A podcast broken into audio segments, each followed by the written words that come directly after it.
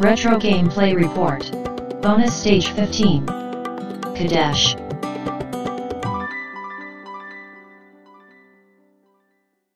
今回は、長谷川さんのレトロゲームプレイレポートの方は、はい。新しいゲームということですね。そうですね。前回終わりましたかはい。PC エンジンです。ら。わやったついに、はい。ついに来たぜ。1991年のうんヒューカード、おーおーおー対等です。対等。はい。なんでしょうか？カダッシュ。ああ いいですね。いいとこ行きましたね。元はね、うん。アーケードゲームなんですよね。そうですねカダッシュってね、はいはい1990年3月に出たうんものらしいんですけど、はい。えー横スクロールアクション RPG ほうほうほう。はいということで、いいじゃないですか。はい。久々に来ましたね。アクション RPG。はい。始めてるんですけど知名度どうなんですかね？これ難しいな。うんカダッシュは、私ぐらいの年の人なら聞いたことあるんじゃないかなと思うんですけど、うん。アーケードでね、出てますから。そうなんですよ。うん PC エンジンだけじゃないからね。知名度どうなんですかね？という理由があって、はい僕ね、カダッシュ知らなかっああ、そうですたか。というか、あの、はいはい厳密に言うと名前を知らなかったんです。おー、あ、そうか、見たことあったんや。そう。なるほど子供の頃にゲームセンターで見て、うん。何度か遊んだことあって、おー。でもすっごい難しいから、はいはい。全然遊べなかったんだけど、うん。全体のグラフィックの雰囲気だったり、あとうん曲が好きで、うんうん。記憶に残ってたんですが、ほうほうほう。肝心のゲーム名を覚えてなかった。なるほど全く。うん、覚えてなくて、対等だってことも知らなくて、へ4キャラから選ぶゲームなんですけど、え。うん。僧侶、女キャラ唯一のこう一点が、うん。フレイルっていう鎖の先に奮闘がついた棒をうんビャーって伸ばすんですけど、そのイメージだけはすごい残ってて、あのゲーム何だったんだろうって時々思い出してたんですが、うんうん去年、うん。まあ、偶然動画見ててほ知ったんですよ。う。見つけたんや。これやと。これだって思ったんですよ。ほんとそう。あ、これカーダッシュって言うんだ。よかったですね。そうなんですよ。へえ。で、その時見てた動画が、確かうん PC エンジンのゲーム紹介みたいなものだったんですよ。ほうほうほう。だから PC エンジンであるんだと思って、うん。で、確か PC エンジンミニに入ってるみたいなんですよね。あ、そうん。そう。ほうほうほうそう。で、いやーもうこの際ミニ買おうかなとも思ったんですけど、う。うん。ちょっとヒューカードっていうのを知ったら、ヒューカードがちょっと欲しくなっ出た。て、はいはいはい。うん。で、探したんですけど、うん割と高いんですよね。パッケージ、あ、そっか。裸じゃないから。そうそう。で、ん裸があんま売ってなかったんですよ。うん。で、まあ、時々ね、お店行った時に、うん。よく見てたら、うん。去年の、うーん、秋ぐらいかな、うん。に見つけたんですよ、お店で。ほうほうほう裸でちょっと、うん。ケースに入ってるのの半額ぐらいかな。うん。うんだったから、うん。ネクロスの要塞と同じぐらいの価格。なるほど。あ、いいじゃないですか。うん。で全然、まあ買ってきて、おー。うんいつかやろうと思ってたんですけど、うん今回やってみようかな。いや、いいじゃないですか。うん。じゃあ、長谷川さんからすると、昔遊んだことのあるゲームのリベンジなんですね。そうなりますね。確かに。で、そう、ゲームセンターでね、うん。できる気が本当にしなかった当時は。うん、うん、うん。うん。でも家庭用だったら、うん、そうですね。マイルドになってるのかなと思っあ、難易度が？たんですうん、うん、が、うん。なんか、全然コンティニューとかできないんですよ、あれ？えらいスパルタ仕様やそう。横スクロールアクション RPG って言ってるのにな。、そうね。RPG って言ってるのね。全然できなくてっていうあの感じ。見た感じとかは、はい。長谷川さんのイメージとしては、ゲームセンターの移植度としてはどうですか？ああ、そっくりじゃないですかおねー。、さすが。高いんじゃないか。まあ、書き込みは多分アーケードの方がもうちょっとしてるんだろうけど、全然そこは気にならなくて。そうですか。イメージ的にもそんな遜色ない感じ。うんうんないですね。うんもうちょっと確かに重厚な感じはどうしてもうんうんうん絵作りも音もあるけど、確かにね十分だし、うん。ちょっとね、やり始めたんですけど、うんまあ、すごいオーソドックスなゲームです。8方向レバーで移動して、うん。PC エンジンだから1ボタンですか。うん。そうですね。1と2ですね。うんはい。1でジャンプ、2で攻撃と。会話も2でする。そう、昔のゲームだなって思うーのが、全部横スクロールアクションで。街の人とかのとこ行って喋るときに攻撃ボタンを押すと喋るから、キャラクターがちょっと攻撃モーションに入ってるんです。はいはいはい。村人を殴ってるみたいな。そうそう。で、話のウィンドウが終わったら、うん続きのモーションをするみたいな。はいはい。ああ、懐かしいですね。懐かしいな。そうそうそう、懐かしいなとか思って。うん。えで、ースタートボタンを押しても、うんステータスとか出てこなくて、え？え？って思うんですけど、うん確かにゲームセンターにあったって考えると、うん。スタートボタンなんてないから。そうですね。うん。うん。まあ出ないんだろうなっていう感じ。え、じゃあ内部ステータスだけってこと？うんと、一応画面のですね、うん。左下あの、これ 2P 同時がどうもできるみたいおうおうおうおうで、左下と右下に、うん。ヒットポイント、MP、レベルは出てます。なるほど。うん。で、まあ、横スクロールでうん。すべてをやっていくんですけど、うん。最初にオープニングでお姫様がさらわれて、うん。でね、ここのドット絵が結構可愛い。うんうん。すごいな、PC エンジンって思ったんですけど急にね、ドラゴンにさらわれていっちゃうんですけどうん、うんで、スタートをして始めると、4キャラから選ぶんですよ。戦士、魔法使い、僧侶、忍者。うん。ね、この時代忍者いますよねす。ごいうな。ん。で、まあ僕はね、子供の時の記憶が僧侶しかなかったから、まあ僧侶でとりあえずやってみてるんですけど、うんで、選ぶと、もういきなり王様の目の前に貸し付いてるとこから始まって、うん。そなたなら救い出せると確信しておるっつって。うん。では行けって言っていきなり始まって、面白いなって思ったのが、宝箱ってどうやって取るのかなと思って近づいてったら、うん。前通過するだけで、相手中身出てきて取るんですよ。便利なんですよ。自動なんですよ。で、あと、鍵のかかったドアがあって、そこはまだ開けらんないんだなとか、うんうん。で、さっき言ったみたいに街の人とよく話して情報を集めて、5つの大陸があって、みたいな話してるから、多分その5つのエリアを制覇すればクリアなんだろうなと思って、うん最初のエリアどこにあるのかなと思ったら、うん。街外れにもう洞窟の入り口があって、いきああ、なりそうなんや。そこなんですよ。ここの国危ないんじゃないかなって。城のすぐそこに 魔物のいる洞窟があるんですけど、まあそこ入ってって、スライムとか出てきたんで、うん。攻撃で。しゃがみ攻撃、普通の攻撃、あとうん上にもフレイル投げられて、斜め上も投げれるんですけど、うんうん多分ね、下には攻撃できないから、下り坂とかで下から敵来るとこのゲームどうもならないような気がします。ああ、四角なんかな、そこ。うーん、なんか、もう今んとこ絶対食らっちゃうから、そこに行くまであんまり食らわないようにするぐらいしか解決策が見出せないんですけど、で、どんどん進んでってみてですね、うんうん。敵倒してったら、うん。なんか剣レベルが上がるんですよ。うん。あの、経験値とか見えないから、よくわかんないんだけど、うん。で、あの、敵倒すとですね、小袋みたいなポトって落とすんで、多分お金が増えるんですよ。ただ、お金のゲージがないから、今いくら持ってるかわからないんですよ。お店入らんと分からへんで。多分そう。でも、最初の街はお店ないからさっぱりわかんないんですけど。あかんやん。うん。で、アイテムもね、最初の宝箱で、薬草を取ってるんですけど、うんうん。どうやって使うのかなって思ってたら、うん。全部なくなったら自動で薬草を使うんですなるほどよ。で、。ちょっと回復するんですよ。だから任意のタイミングでできない。すごいな。うん。割り切ってんな。だから予備タンクみたいなもんですよね。うん。でも、コンティニューとかないって言ってたじゃないですか。はいはいはゲームセンターでもなかったんですか？い。なかったんだと思いますよ。え、コンティニューないってあるそんなこと？うーんあるか。でもあれかな、家庭用にしたから、ちょっと厳しくしたのかな？家でいや逆じゃない？普通 そう、普通逆だと思うんだけど。でもそう、そうですよね。ゲーセンはきっとあるな。お金入れて、やらせないわけがないんだから。そうでもなんす、よあれですよね、レトロフリークで遊んでるってことは、うん。どこでもセーブできますからね。まあそうです、そうです。ねそこはね、もう全然、もうどんどん使っていくんですけど、まあ実際一回やってみたんですけど、一番強い敵はですね、はい。池。水。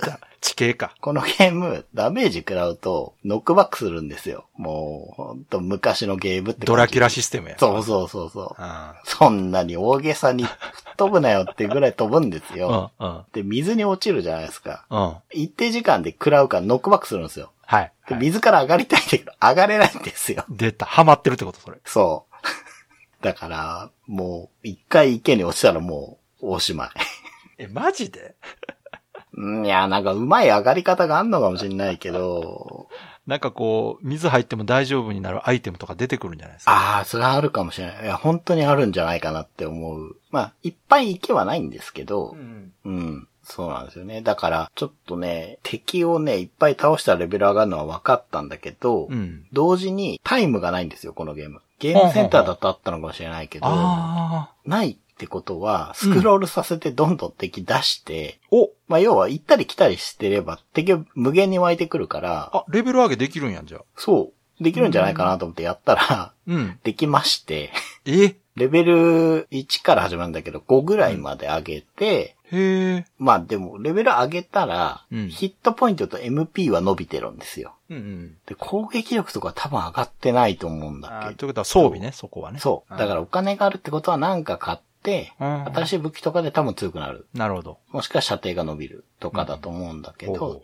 とりあえずレベル上げがうん。簡単にできるんですよね。結構ね、すぐ湧くんですよ、このゲーム。うんうん狭いスクロールでどんどん湧くから、うん。バリバリルール上げて、まあ、5ぐらいでいいかなって言って、一番奥地まで行ったら、でっかいスライムが出てきて、うん。まあそれ倒したら、うん最初のエリアはそれでおしああ、まい。なるほどね。で、奥に魔法使いがいて、うん次のエリアに行くゲートみたいのを開けてくれて、うん。まあとりあえず次の街まで行ってみたなるほど。ところまでですかね。なんか、久々に短く終わりそうじゃないうん、ですか。これ短いかもしれない。その、うんアクション RPG だかですもんねら、うん結構かかるのかなと思ったんですよ。そこそこかかるの。なんかね、ドルアガぐらいのイメージでいたんですはあはあはけど、もしか、少なくてもドラゴンバスターぐらい。うんでもね、5エリアしかないってことは、うん。そんなかが、ま、だんだんダンジョンが広くなっていく可能性はあるんで、はい、そうですね。うん、一面ほど簡単ってことはないだろうけど、それでも、そんなにもしかしたらかかんないんじゃないかなとは思ってますけどね。うん、うん、うん。うん。ただ、はいもう本当に川崎さんが言うように子供の頃のリベンジというか、その遊びたかったあのゲームがうん。遊べるっていう感じで面白いですね。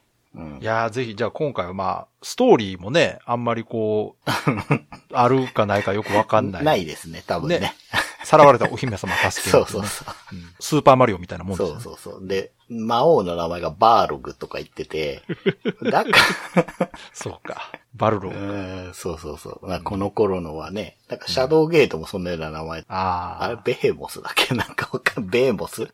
なんか、この頃のゲームだなーって感じですけど、いや、本当にね、名前わかんないゲームだったから、こう、まあ見つけてでも良かったですか変えて、うん、うん良かったです。そう。ねそそれだけで嬉しかったですね。これはもう、ささっといけそうな感じになるので。はい。どういう展開があるか。まあ、展開なかったらなかったでもうスッと終わってしまいそうです、そうで。すね。はい。楽しみにしてます。はい。Days of Life with Games. Brightbit Brothers. 今回も長谷川さんのレトロゲームプレイレポートの方、よろしくお願いします。はい。カダッシュを遊んでます。対等の横スクロールアクション RPG はい。なんですけど、うん。まあ、川崎さんがね、うんア。クションロープレだし、今回は早いかもしれないですね。そうですねって言ってたんですけど、うん。クリアしちゃいましたね。やっぱりね。うんでしょうね。うん。うん。総プレイ時間数は3時間あ弱ぐらいあ。でまあ、す。そんなもんですよね。やっぱねアクションゲームですもんね。うん。もうちょっとやろうかな、もうちょっとやろうかなって。面白いんでね、普通に。はいはいはいはやってるうちに、うんあ最後まで来ちゃったなっていう感じで。はいはい。その後どうなりました？まあちょっとね、行き詰まったりしたんですけど、基本的には街の人の話ちゃんと聞いてれば行き詰まることはなくなるほど。て、で、レベルをちゃんと上げていけばそうですね。クリアできるとう。ん。で、お話としてはまあ、うん。イメンがクラーケンかなの生贄になってる女の子を助け出すと実は人魚で、なるほど。川崎さんが予想してた通り、水に入れるアイテムをくれます。あ、やっぱり？人魚の鱗を。ですよね。水厳しすぎますもんね、だって。はい。で、このアイテムによって水に入れて、それによって、こう、なんていうかな、水中洞窟みたいなの進んでいくことで次の面に行けるんです、ねなるほど。で、三面が森なんですけど、うん。ノームの隠れ家っていうところに行けるんですが、はいはい。ノームが背がちっちゃいので、はい。ノームのお店に入れないんですよ。人間のサイズじゃ。出た、あるぞ、そういうの。ね。あるある。なんで、うん。自分の背を低くするための花っていうので、メイヤの花っていうのがあって、まあこれを探すっていうのが大体3目の流れです、ね。なるほど。あ、面白いですね。うん。で、これで最終的にノームの家の中に入れるようになって、いろいろ買い物とかしていくと、道具屋で銀の鍵っていうのを売ってるんですねで、このゲーム途中途中で鍵を手に入れると、その色に見合ったゲートみたいのが通れるようになるんですよ。うんうんで、このノームから銀の鍵を買うと、そのノームの道具屋の奥に銀のゲートあるんで。で、奥行くと、うん。うん。ワープゲートみたいのがあって。親切ですね。次のエリアに行きますね。で、その次のエリアってのはなんかこう、荒れ果てた村で、ほう。急にオカルトっぽいほ感じになるんですよ。う。うん。村人がね、なんか盗賊が来たとか言ってたかな。あの、みんな襲われて、うん。お墓とかいっぱい置いてあって、ほ上から釣られてる人とかがいて。怖っ。うん。で、なんか音量なのか生き残ってんのかわかんないけど、こう、話ができるんですよ、一応その人とね。うんうんそうすると、この先の洞窟に残った人たちは逃げ延びて、そこの奥で暮らしてるみたいだから、うん。こう、仇を取って彼らを助けてあげてくれみたいに頼まれるんですよ。うんうんうん。で、途中でアベルの墓っていうなんか墓とかあって、これアベルってなんか聞いた名前だけど、回答だから違うけど、いいのかなみたいな。どういうこと？ね 僕もすごい、あの、赤髪の人を思い出したんですけど、うん。で、その洞窟行って奥まで行くとですね、うん途中で急にイベント発生して、ほう。後ろから人が走ってくるんですよ。犬と。で、邪魔だどけって言われて、その人が追い越していくんですよね。うんうん。で、あじゃあ追っかけていけばいいのかなと思って行くんですけど、うん。なんか結局見失っちゃうんですよ。うん。まあ、行けないっていうか、なんか消えちゃったなみたいな感じで、まあ、とにかく奥行けばいいかってんで、探索してったらですね、うん。ほんと奥にその逃げ延びた人たちの村があって、うんそこにそのお墓があったアベルの奥さん、うん。未亡人がいてですね、まあ、その人から頼まれてアベルの墓に奥さんのペンダントだったかなんか持ってったり、みたいなお使いをちょっとやっていくと、うんそのアベルっていうのが動物と話す能力があったらしいんですね。ああ、そういうことか。はい。で、それを引き継げて、うん。その途中にいた犬、うん追い越してた後の犬に話しかけると、うん。アベルの飼ってた犬らしいんですよ。うん。で、犬が教えてくれた隠し通路みたいなとこ行くと、ボスのとこに行けてですねその、どけって言って追い抜いてったやつが、うん実は正体がファイヤーエレメンタルっていうああ、悪者やった。悪者で、うん。まあこれを倒すと、うん溶岩に橋を架けることができる笛っていうのを手に入れおー、いいですね。すごいロープレっぽい。ね、本当うんその、クラシックなファンタジーって感じがいいそうですよね。これで、バーログの城に行くためのうん。橋を架けることができて、最終面はもうバーログの城で、この中はですね、普通に探索、結構広いんで、探索して過去のボスがね、ちょっと戻ってきたりとかしてう、ん。で、なぜか武器屋があったりとかね。して。でもここが最後の武器屋だからね。ああ、強い武器売ってるんですね、じゃあ。いいもの変えて、みたいな感じで。これで最後のパワーアップして、その後、囚われの姫がいて、ほうほう。うん。で、その先に金の鍵が、最後の鍵があって、それでさらに奥に行くと、ラスボスのバーログが出てくるって感じで。スムーズですね。はい。まあ、やっぱりその、基本横スクロールアクションゲームですから、まあ、こう、迷ったりってことは少なそうですね、やっぱね。うん。うん。うん。そんなに面も結局広くないんですよ、そうですよね。画面情報量そんな多くないから、うん迷いようがないですもんねう。ん。うん。一箇所だけね、その、溶岩に橋を架けれるようにはなったけど、はい。どこに行けばいいのかなってのは実はちょっとあったんですよ。ああ、そっかそっか。うん。で、それでちょっと調べて、あ、こうんこかっていうのはあうんなるほどったんですけど、そういう迷い方するんですね。それぐらいかな。あとはバーログの城がちょっと広いんで、うんそこでちょっと迷ったかなぐらいで、あーさすがにね、ラスボスの城ですからね。うん。それぐらいだったかなと思いますけど、うん。で、全体的にはですね、うん。まあ僕が選んだ僧侶ってキャラはですね、はい。レベル7ぐらいかなになると、プロテクションっていう魔法、バリアを張る魔法を覚えるんですね。バリアって言っても、水晶球みたいのが体の間に4つ浮いてて、うん。ダメージを受けなくなるんですよ。へえ、強いじゃないですか。はい、強いんですよ。これ本当に強くて、うん。ノックバックもしなくなるんですよ。うん。うん。だから、前ね、うん水に入ったらダメージがとか言ってたじゃないですか。うんうんうん後半溶岩に落ちると同じようなことになるんですけど、うんもうそういうのも全無視。強いじゃないですか、めっちゃ。強いです。で、レベル上げていくと MP が増えていくんで、うん。最初覚えたての頃って2回プロテクションかけれるかなぐらいなんですよね。他の魔法を使わずに。それがね、最終的には4、5回いけるぐらいになっちゃうから、へえう。ん。なんで、うん。まあ、ご利用し結構できちゃうんですよね。プロテクション覚えちゃえば。うん。じゃあ難易度はそこまで高くないんですね。うん。逆に言うとですね、1、2面が一番しんどいんであすよ、。なるほど、なるほど。はい。そっかそっか。じゃあ順調にしっかりレベルを上げていけば、まあはいそう簡単にうん。失敗することはないみたいな感じなんですかね。です。一面が多分一番しんどい。なんでかっていうと、あの、最初の街に宿屋がないんですね。だか出たら、回復手段がないんですよ。それ厳しいな。そう。だからレベル上げても、うん。レベル上げたら同時に一ポイント回復するシステムじゃないんですね、これ。うん上限値だけが上がっていくから、うんうんうん。減ったもんは回復しないんですよ。一面の間って。だから、一面はとにかく 生き残る。うんうんうん。で、二面になったら、宿屋があるんでうん、ちまちまレベル上げて、お金も稼ぐみたいなことしていけば、で、一定以上になって、まあ、送料の場合だったらプロテクションさえ覚えちゃえばもうご利用していけるんで、まあ、雑な作りって言えばそうかもしれないんですけど、うんうんうんやっぱり武器防具を入手して、実際強くなるんですよね。うんうんうんフレイルの距離も伸びるし、見た目も変わるんですよ。うん多少ですけどね。服とかも変わるし、僧侶は女性キャラなんで、防具にティアラっていうのがあるんですけど、はいこれもちゃんとつけてくれるんで、うんうんまあそういうのがやっぱ楽しいですね。魔法も増えるし。うん。だから普通に面白いんで、うん慣れれば2時間とかでルートさえ分かっちゃえばクリアできるゲームじゃあ結構サクサク遊べる感じなんですね。そう。だから、時々遊ぼうみたいな感じでうん遊べるタイプのゲームだと思います、今となればね。えーじゃあやっぱ人気あるのもわかりますね。なんねわかります。遊びやすくてうん。楽しい感じがしますね、はいすごく。実は僧侶でクリアした後に、うん。そのまんま戦士でもまたやったんですよ。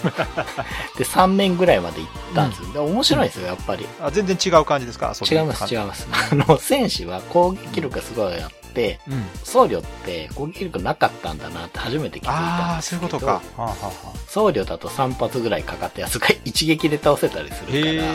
でも剣振ってるんで、射程は短いんです、すごく。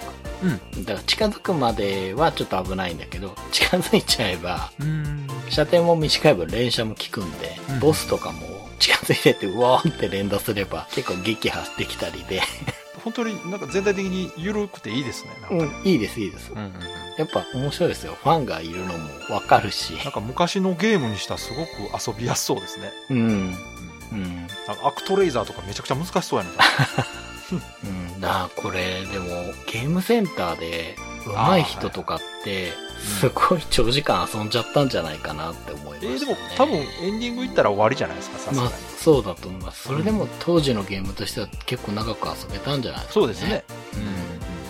という感じでね、面白かったです。いや、いいじゃい。ないですか。すごいサクサクいきましたね、やっぱりね。はい。これはもう買ってよかったんで、とりあえず4キャラ全部でクリアしてみようと思って。素晴らしい。いいですね。うん。じゃあ、今回で終わりということは、次回からまた新しいゲームということで、はい。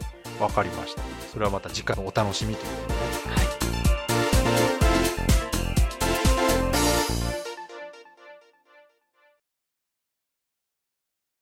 ということで、今回のレポートは、ステージ112、113で話したカダッシュでした。はい。まあ、全2回ということで 短いね。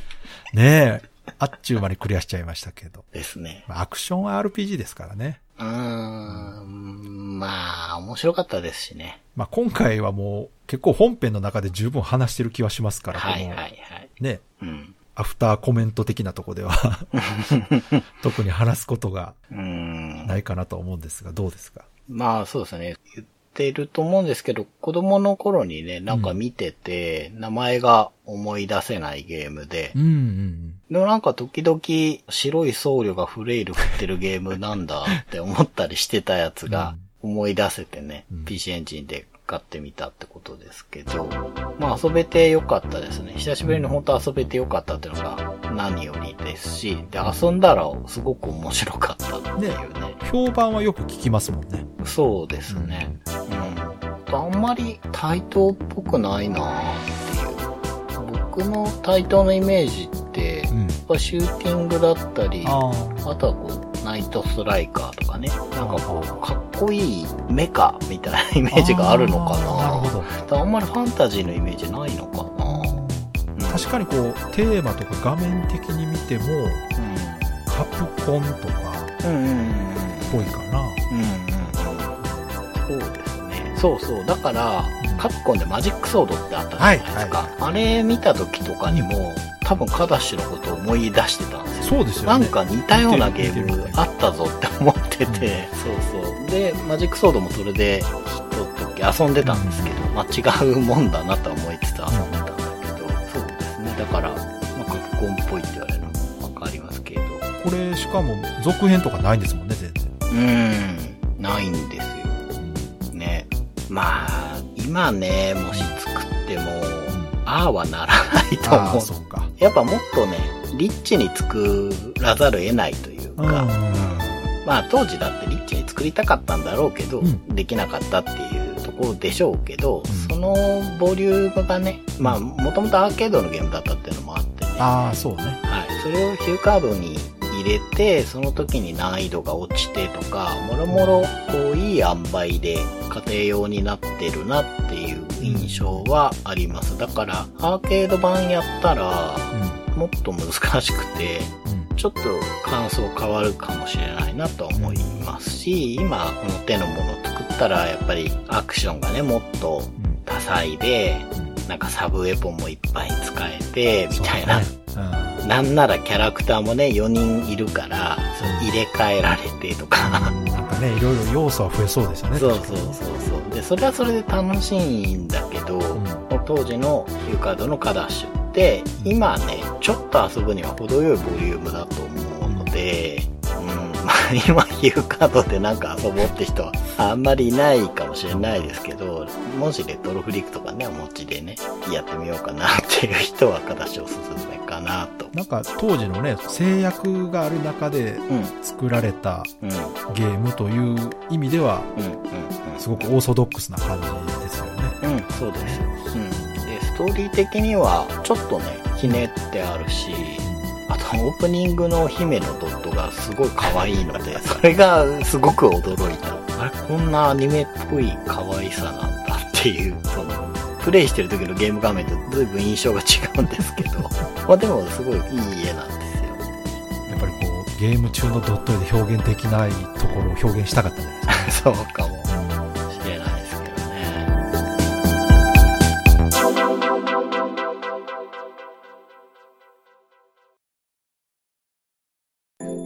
の番組は、ブライトビットブラザーズという番組のエンディングコーナー、レトロゲームを遊んでその感想を話す、レトロゲームプレイレポートをタイトルごとに一本に再編集したものです。本編のブライトビットブラザーズでは、他にもたくさんのレトロゲームについて話しています。レトロゲームプレイレポートを聞いて気に入っていただけたなら、本編のブライトビットブラザーズも聞いていただけると嬉しいです。よろしくお願いします。